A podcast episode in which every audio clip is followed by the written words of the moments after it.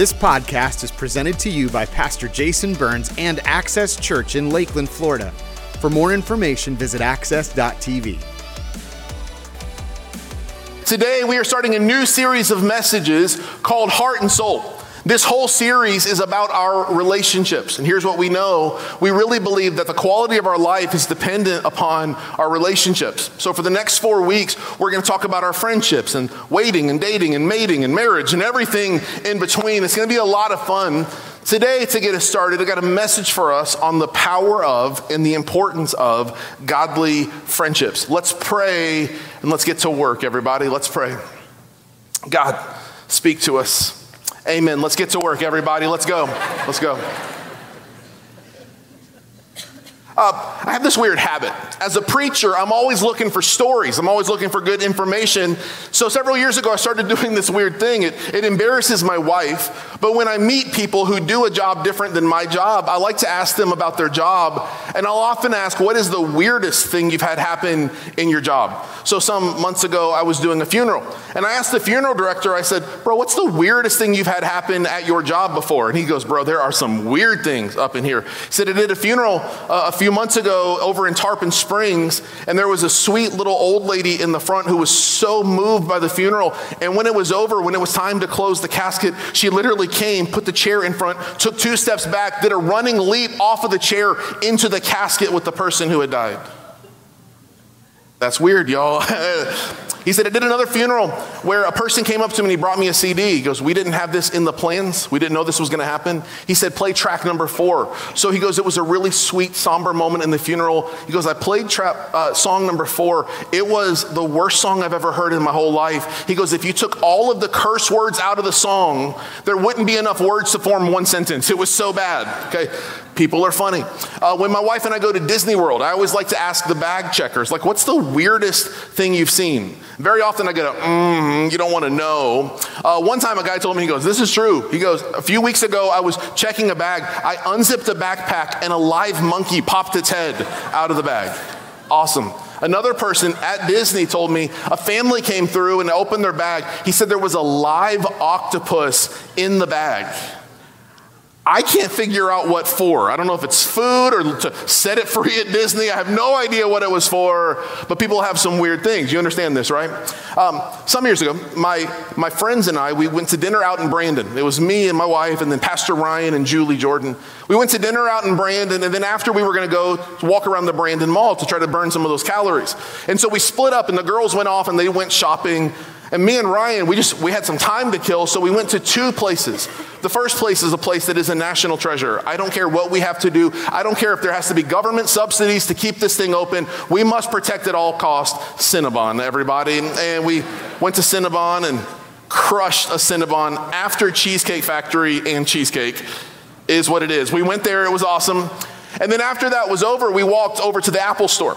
I go into the Apple store and I'm kind of looking around, and there's a security officer standing against the wall, and he keeps talking into his sleep. It was interesting, so I went up to him and I said, Hey, what's the weirdest thing you've seen? And he starts telling me some stories. I said, Do people actually try to steal from Apple Computer? He goes, All the time.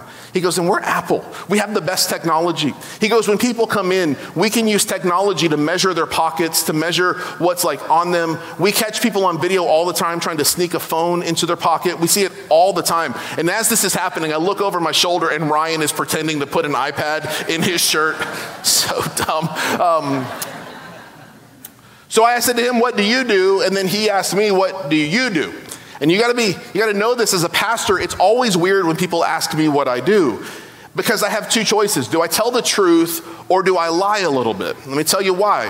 When I tell people I'm a pastor, they get weird. People get all shifty and awkward. They like hide their cigarette, you know, like women like button their top button on their shirt. It's just very strange to me. So I never know. Do you be honest and tell me you're a pastor, or do you, do you twist it a little bit? I'm a motivational speaker. I'm an author. Like, what do you say? I said, I'm a, I'm a pastor. And he got weird and he got shifty. He goes, Whoa, you got to see this. And he pulls out of his pocket his phone, which was not an Apple phone, by the way. And, and he goes, Hang on, hang on. And he swipes, swipes through his pictures really quickly. And he goes, Look at this. And he shows me a picture, puts it right up in my face, of a nighttime sky where there was like a lightning storm happening and there's lightning in the sky, and he goes, Do you see it? said, Yeah, yeah, I see it. He goes, Yeah, no, no, no. Do you see it? Do you see the crown? And I didn't see a crown. I, I saw lightning. He goes, The crown, do you see the crown? I said, no, I, Explain it to me. Pretend I'm dumb. I have no idea what you're talking about. He goes, There's a, there's a crown in this picture. And I was like, Okay. And I said, What does it mean? So he goes, Well, look, um, I believe that everything happens for a reason. And when I saw it and when I got this picture, I felt like God was saying, I'm protecting you. I'm taking care of you. And this crown was to signify his strength. Everybody, I didn't see a crown. I don't know what to do with this moment. And so I played along and I said, Well, it's interesting. I said, Would you consider yourself like a church person? Like, where do you go to church? He goes, Oh, no, no. I'm not a church person. I'm a spiritual person. I said, What? He goes, Yeah, I don't do the church thing. I'm a spiritual person. Some years ago, I was counseling a couple. It was pre marriage counseling in my office. And I knew the guy came to our church. I didn't recognize the lady. But we're going through all the premarital counseling stuff. And then we got to the section where we talk about after you're married, how will you decide to grow in your relationship with God? There's lots of ways we can do this. And so then I said, okay, now are you both a part of our church? And the guy said, yeah, I come every week. And the girl pipes in with, no, I'm not a church person. I did the church thing before, but I got hurt somewhere along the way. The church thing just isn't for me. I'm kind of a spiritual nomad, she said. Thought it was interesting. Like, I want you to understand something. There's a lot of people who have their own ideas of what spirituality is or what a relationship with God should look like. But I want to show you specifically what your relationship with God should look like in the context of what Scripture says. The book of Hebrews, the author of Hebrews, chapter 10 says, Let us not neglect our meeting together as some people do. What they're saying is there is power when we gather together in the name of Jesus. So we shouldn't neglect this. He says, but, and I want you to see these next three words encourage one another, especially now that the day of his return is drawing near. Pause here for just a moment. If you want an interesting study in the Bible, read through the New Testament and pay attention to any time you see the words one another. Pay attention to them because all throughout Scripture, there is this command that we are to love one another, serve one another, bless one another, give to one another, honor one another. We are to one another, one another. And the thing is, you can't do this if your relationship with God is all about you. You, you can't do this if you've got yourself on your own little spiritual island and you're disconnected from all of God's people. And I love the language they use here in the book of Hebrews. He says to encourage one another. Could anyone use some encouragement? Like, be honest for just a moment. If you watch the news, the news is discouraging. If you think about your life, there might be parts of your life. It might be your bank account, your job situation, your relationship status. It might be some dreams in your heart that haven't come to fruition yet. All of us have stuff in our lives that, if we could just be honest, we would say they're discouraging. Discourage means to lack courage, but to encourage means to give courage. How incredible would it be if you were surrounded by people who loved you, who knew you, who saw past your issues and they saw your potential and they encourage you to become the kind of person God has uniquely crafted you to be? There's so many people in the world who would say, I believe in God, but they're so disconnected from the church. Here's what I want you to understand Mother Teresa said, isolation is the modern day leprosy. So many people. They live their lives so disconnected, so isolated that they have no one in their life who loves them, who's with them, who encourages them, who blesses them, who speaks to them, who speaks to their blind spots. And you and I were created for connection. I want you to get this. We were created for connection. Think about the story in the book of Genesis of the creation of the world. As the story unfolds, it says God creates and then he says it's good. He creates and he says it's good. There's a rhythm and a cadence to his creation. He creates and it's good. He creates and it's good. And then there's this moment where it feels like the story comes to a screeching halt and God says it's not good. It breaks the cycle of all the good, good, good, good, good with it's not good. And what does he say? It's not good. He says it's not good for man to be alone. This is talking about marriage, but this is also talking about life. You were never intended to do this life on your own. So here's all I want to do today. Today, I want to focus this whole message on two questions. And I need you to be honest with yourself. And I need you to tell yourself the truth. Question number one is this Who has your back? Like, I want you to think about this for a moment. Maybe today is the day when you reassess some of your relationships. Who has your back? Who knows you? Who loves you? To get us started today, I want to go to the book of 1 Samuel. There's this fascinating story, but to set up the story, let me give you some history. The people of Israel, they were a nation that was called a theocracy. This is important because we understand, we understand what democracy is. Theocracy is instead of having a king, God is your king. Theo means God. Theocracy is a God led nation. So the people of Israel, God was their king, God was their leader, and he would lead by speaking, speaking to his prophets, and they would give the words of God out to the people. But the people of Israel started looking around at all the neighboring countries and realizing they had kings, we don't. We need one. So they prayed and said, God, can we have a king? And God finally said yes, and they appointed a man named Saul. Saul starts off as a good king, but somewhere along the way, he loses his way. And God removes the kingship from his lineage and he gives it to a young man named David. Now, even if you're not a church person, odds are you've heard of David in the context of David and Goliath or some of the big stories of David's life. King Saul had a son. His name was Jonathan. If King Saul hadn't messed up his life, Jonathan would have been the next king. He would have been a more prominent story in the Bible, but he's not. Jonathan and David were very good friends, and there's an interesting story in the life of Jonathan that I want to highlight three words today. There's a story in the life of Jonathan that the truth is, if you just read your Bible quickly, you might be tempted to breeze right over it and miss it, but I don't want you to miss it. Today, as we read the story, I'll give you some context and I'm going to ask some questions about your relationship. 1 Samuel chapter 14 says one day jonathan son of saul said to his young armor bearer the armor bearer was a person who was assigned to him. It was a friend but it was more than a friend. It was a person who was with him everywhere he went. This was a person who literally carried his armor. He carried his weapons. He carried whatever he needed for his day. He was at his side. So saul the son of saul said to his young armor bearer come let's go over to the philistine outpost on the other side. Here's what you need to know in the time of the Bible, especially here in the Old Testament, it was a very barbaric war time. And the people of Israel were often pitted against this other army called the Philistines. The Philistines were known as these guerrilla warfare warriors. They were known for having been some of the first people to take different metals to form iron. And iron was such a strong metal compared to everything else that they had the upper hand in all of their weapons. He says, But he did not tell his father. On each side of the pass that Jonathan intended to cross to reach the Philistine outpost was a cliff. Jonathan said to his young armor bearer, Come, let's go over to the outpost of those uncircumcised men. Timeout. I don't know how we know that. That's some like TMI for us, right? Let me kind of explain what's happening.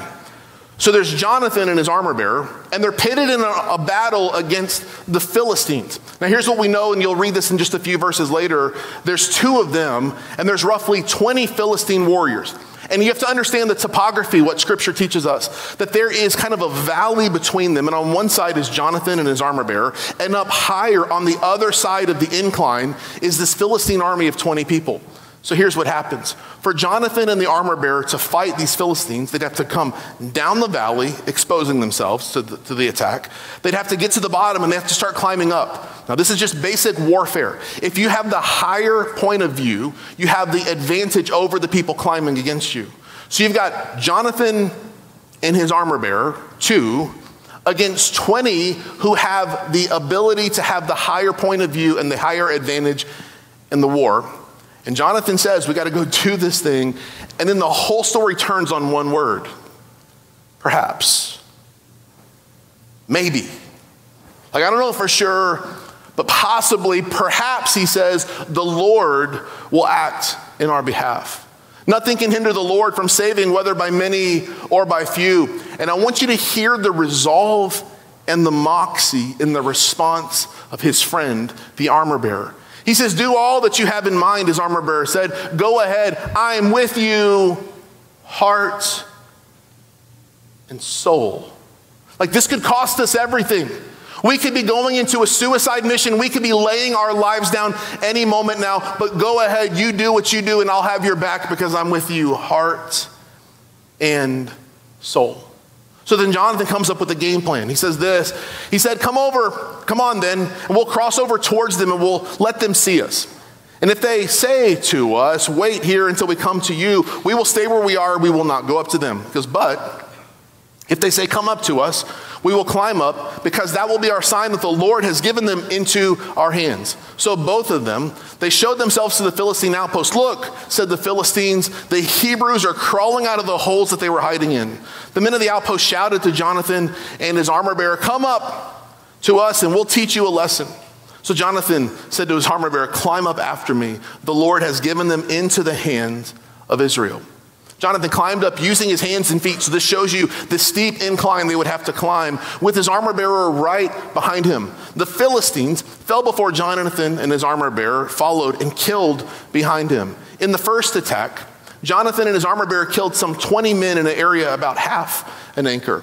And then here's the God part of it. It says, Then panic struck the whole army, those in the camp in the field, and those in the outposts and the raiding parties, and the ground shook. It was a panic sent by God. I want you to think about the insurmountable odds of this moment.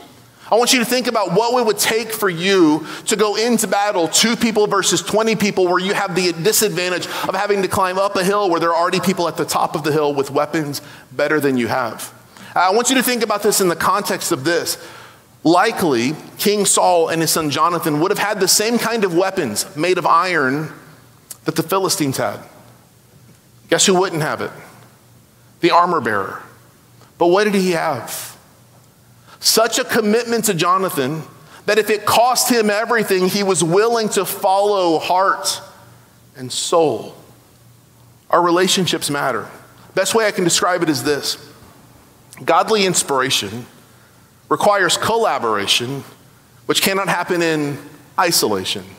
It's a fun way to say it. It's godly inspiration, which means to do the stuff God has for you, it requires collaboration. You need friends, which cannot happen in isolation. You cannot do it alone. If that's like too much for you, let me simplify it. I'll say it like this Show me your friends, and I'll show you your future.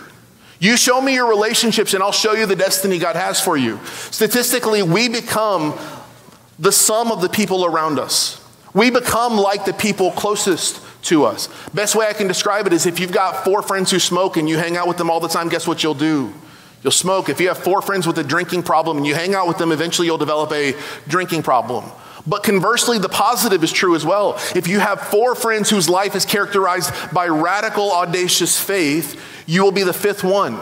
You need to pay attention to your friendships and pay attention to those in your circle of trust. So here's what I want to do. For the next few minutes, I ask the question, who has your back? Let me tell you what a good friend who has your back look like, looks like. And as I go through this list, I want you to do a self audit. And I want you to ask the question, is this true of my circle of friends? Number one, good friends, they challenge your mentality.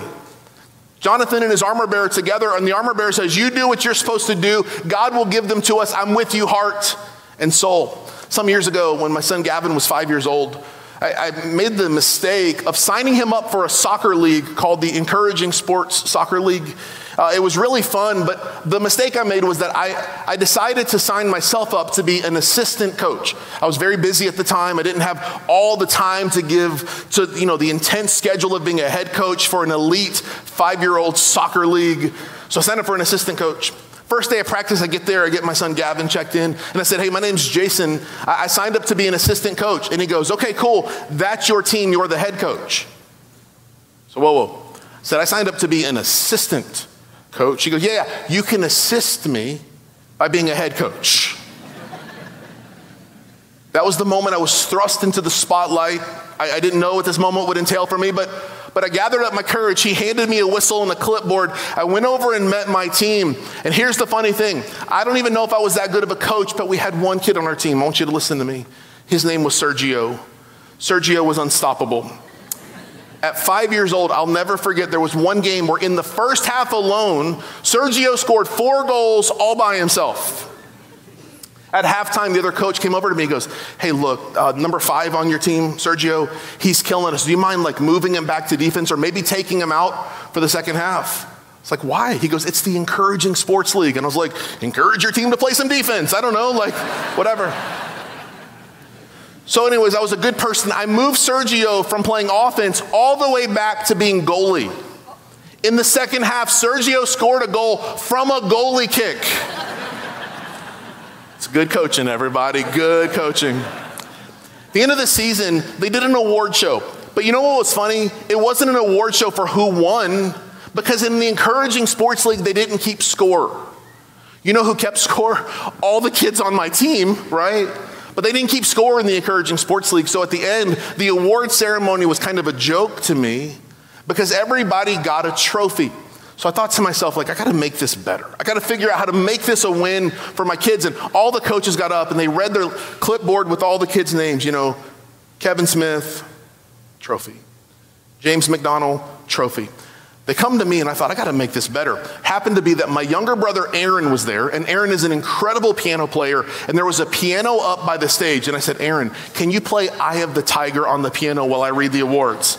He said, I got you. He walked up. I said to the kids, that everybody look at me, gather around, gather around. I need you to come up with the best nickname, something that would elicit fear in the hearts of everyone listening. And I would read their names with the nickname that they chose for themselves. At four foot one, Gavin the Destroyer Burns. And he walked across the stage. The whole room fell silent. It was the best moment of my life. Wonderful. Well, this whole thing happens, and I got back into my car and I thought to myself, that was so dumb. Liz goes, What was so dumb? I said, Everybody got a trophy. Like, I don't want to be a part of a generation of people who raises a generation of losers.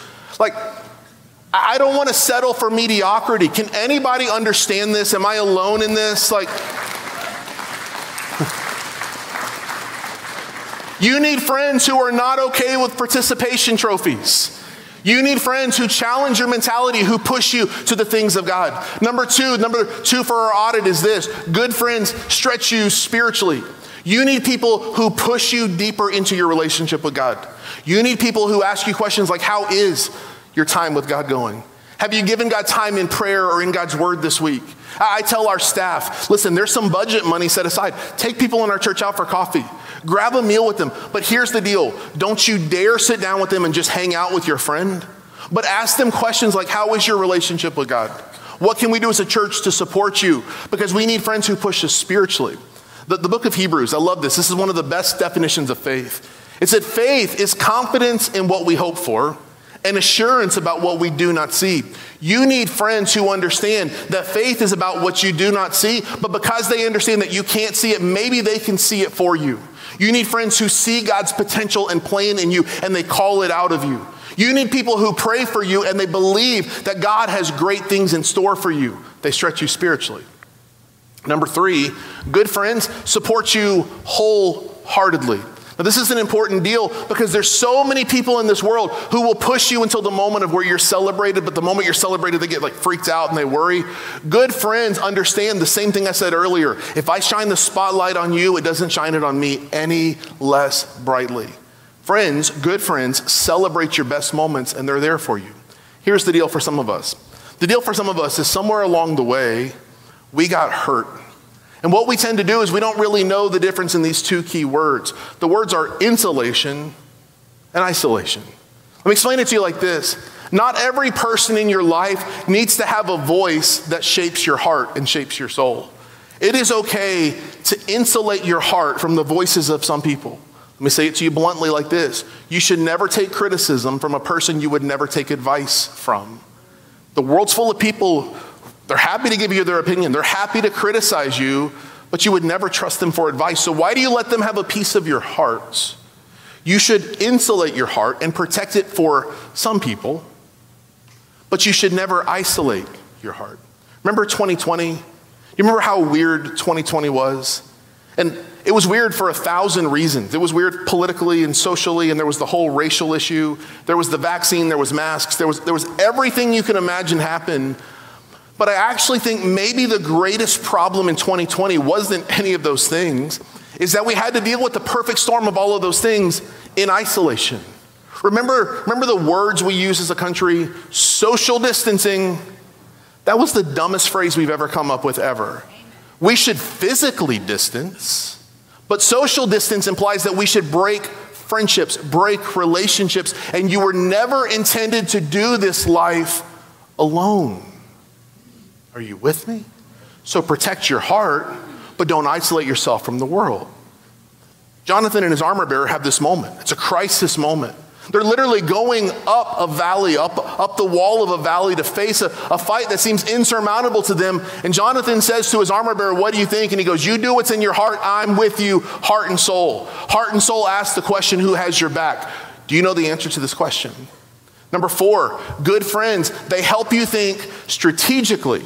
This is a key thing here. There are so many people in this world that have dreams for their life, but they never take a first step.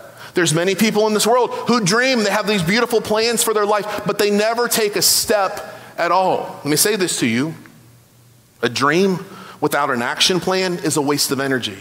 A dream without having a next step is nothing more than a daydream. You need friends in your life who say, I love that idea. How can we work together? What is your next step? What does it look like? What are the goals? How can I help you? Solomon, the wisest man to ever live, said, Good planning and hard work lead to prosperity, but hasty shortcuts lead to poverty. You need people in your life who help you take the next step. And number five might be the most important one good friends propel you supernaturally. What does this mean? It means you need people in your life who pray for you, but they pray as if their prayers literally mean something. Last week, we ended our series on prayer, and I talked about the difference between praying kind of bland, basic, anemic prayers versus praying dangerous prayers. Can I tell you what this looks like in relationships? You need people in your life who pray for you, and they pray things like God, would you use them to change the world? Would you give them dreams that are so big that it keeps them awake at night and it scares them? God, would you give them the courage to step into the moments of divine destiny that you have prepared for them? You need some friends who pray for you that way. Let me ask you a question. When you think about those five questions, do you have people in your life who love you and who have your back? If not, today's the day we change it. Question one who has your back? Question two, this one's a little tougher. Whose back do you have? Like, we all need people who love us. We all need people who look out for us, who pray for us. We need those things. But listen to me. Sometimes the prayer that you are praying, you're the answer to. Sometimes the prayer that is in your heart, you get to be the solution to the problem you're praying about. Here's what it looks like there's a huge difference between consumers and contributors. Consumers believe that the whole world exists for them. They are nothing but a black hole that sucks in everything for themselves. Contributors are people who spread light to the world around them. The best, best way I can explain it is this you treat things differently when you're an owner versus when you're renting. You, you treat a house differently when you own it versus when you're renting it. You treat a house differently than you would treat a hotel. The best way I can explain it is this My oldest son Joey turned 16 last year, and he got himself a car. I was so proud of him. But when he got himself a car, instantly he shifted from being a consumer to a contributor. What I mean by that is he freaked out when people tried to bring food in his car. I'm like, Joey, there are multiple generations of french fries, goldfish, crumbs, drinks spilled all up in my car, all up in Liz's car. What shifted was he moved from being a consumer, was about himself, to now this is mine and now I've got to take care of it. In the same way, some of us need to make the shift today from treating church and from treating relationships like a consumer. What does a consumer look like? A consumer comes to church and they leave church after the service and they say, ah, didn't really like the worship today, didn't like those songs. Hey, newsflash, we weren't singing to you or about you. Consumers get in their car after church and say, ah, the sermon wasn't my favorite. He was distractingly handsome, but it wasn't as funny as normal Hurts a little bit. It's fine. Contributors don't come to church asking what's in it for me. Contributors come to church asking, What can I bring? What can I give? How can I serve? Okay. So I'm going to step all up on your toes by reading you a story. And I want to show you a different point of view. To understand the story, you need to understand that Jesus has come to a place called Capernaum. Capernaum was a city on the north side of the Sea of Galilee. It was this beautiful little kind of a beach town, if you will. I got to visit several years ago. It's beautiful. It says that Jesus was in Capernaum and he'd come home, and this was fascinating to me. I've heard this story taught as long as I can remember. Some years ago, when I was in school, one of the professors said that here's a unique detail. The story, we believe, actually happened in Jesus' actual house. Like it was Jesus' home. Here's the story Mark chapter 2. A few days later, when Jesus again entered Capernaum, the people heard that he had come home. And they gathered in such large numbers that there was no room left, not even outside the door, and he preached the word to them. Pause here for just a moment.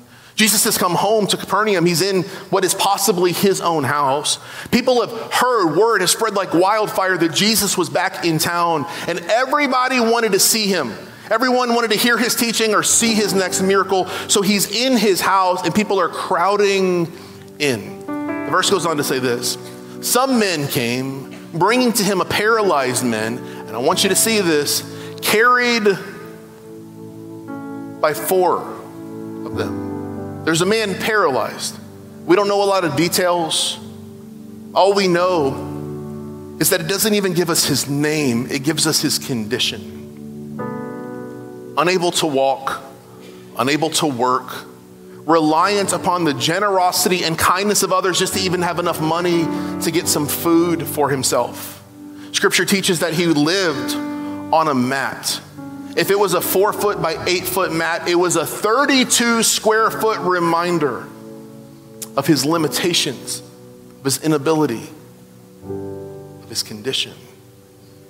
And there's these friends that hear that Jesus is in town, and they want to bring their paralyzed friend to Jesus. He's carried by four of them. The story goes on.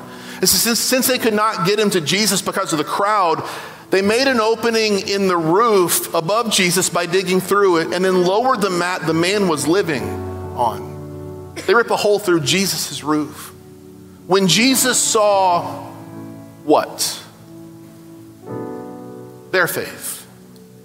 He said to the paralyzed man, Son, for the sake of time, let me finish the story. Jesus sees this man coming through the roof, his roof. And he's lowered down in front of Jesus, and Jesus says, Son, and everybody's on pins and needles expecting Jesus to say, You're healed, rise up and walk. And Jesus says, Son, your sins are forgiven. As if the story came to a screeching halt. Everyone's like, What? What do you mean your sins are forgiven? Think about this. I could say to all of you, Your sins are forgiven, and we would have no way to know. There's these religious leaders off to the side, and they're thinking what I just said to you. How does anyone know? He claims to be the Son of God. There's no way to prove that. And then Jesus is Jesus. He knows what they're thinking. So he says to those people, which is easier to say, your sins are forgiven, or to say, rise and walk? It was a rhetorical question. Of course, the answer is rise and walk. And Jesus said, To show you that I'm the Son of God, he said to the man, Son, your sins are forgiven. Rise, take up your mat, and walk. And the man walks out of the room. It's a miracle. Every time the story's told, we tend to focus on two different people. First, there's Jesus. The whole story is about Jesus. He heals the man, proves that he's the Son of God. It's a powerful moment. And then sometimes we focus on the man who was healed. We put ourselves in his position and we think, Jesus, if you did it for him, you can do it for me. And that's a wonderful way to see that story too. But there is another hero in the story. There is another group of people who get no credit whatsoever, but they're really the heroes. They're the real MVPs in the story. It says that four men were so desperate to get their friend to Jesus that they did whatever it took. I want you to try to imagine this. This man is paralyzed, his body weight is dead weight. He's like not able to help lift himself. So they squat down, and four of them pick up this 150 to 200 pound man, and they throw the mat over their shoulders, and they go to the house where Jesus is, and it's so crowded that they can't even get in. One of them says, I'm not going to be deterred. Like, we're going to do this thing. He must have been from Polk County. He said, Hey, boys, watch this. Let's go. Let's get her done, right? And they climbed up the stairwell on the side of the house, ripped a hole in the roof, and lowered their friend to Jesus. It says, when Jesus saw their faith, he was moved with compassion and he heals the man. It's the faith of the friends that elicits the miracle. Some of you have prayed for a miracle for so many years. Some of you have said, God, I am so lonely, I will do anything for friends and relationships.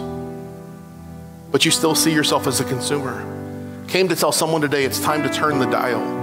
It's time to be the answer to the prayer that you have been praying.